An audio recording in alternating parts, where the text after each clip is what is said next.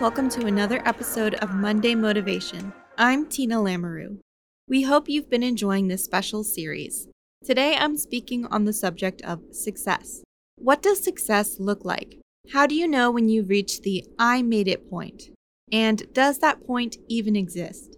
In the episode I did on celebrating every step of the process, I talked about meeting my goals and tracking my personal and professional progress.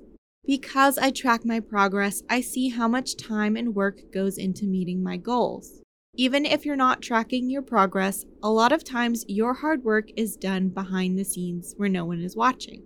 So, to others, your success might seem easy or a straight path. Most of the time, that's not the case. Progress spikes up and down, and it can look like a wiggly, wavy path that is strenuous to travel. Success looks different for everyone. We all come from different cultures, backgrounds, and have different ways we measure our success. My end goal for success might look like someone else's starting point, or vice versa. It's vital not to compare your journey to others' journeys, even if you both have the same goal. Just like others can't see all the working components in your hard work and life, you can't see theirs. So, how can you measure success in your life? Here are some things to reflect on that I think will help you define that for yourself. Number one, what are my main goals? Number two, what's driving me to meet those goals? Number three, who am I trying to prove my success to, myself or others? Number four, what are the roadblocks I need to overcome? Number five, ask yourself is success a feeling, a title, a status, or a physical goal? Number six, at the end of the day, what matters most to you? Answering these questions can help you determine what success looks like for you.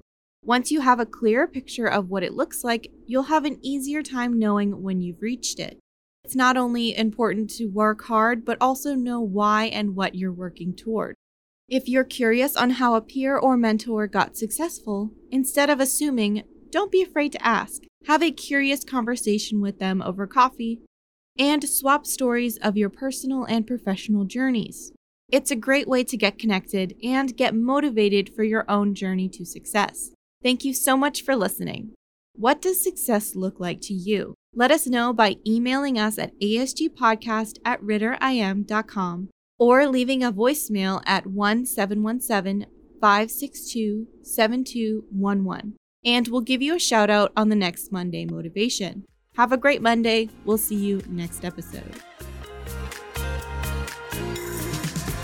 The Agent Survival Guide podcast is a production of Ritter Insurance Marketing, an integrity company. This episode was written and produced by me, Tina Lamoureux, with script editing by Sarah Ruppel, designed by Nick Smith, and artwork by Vivian Zhao.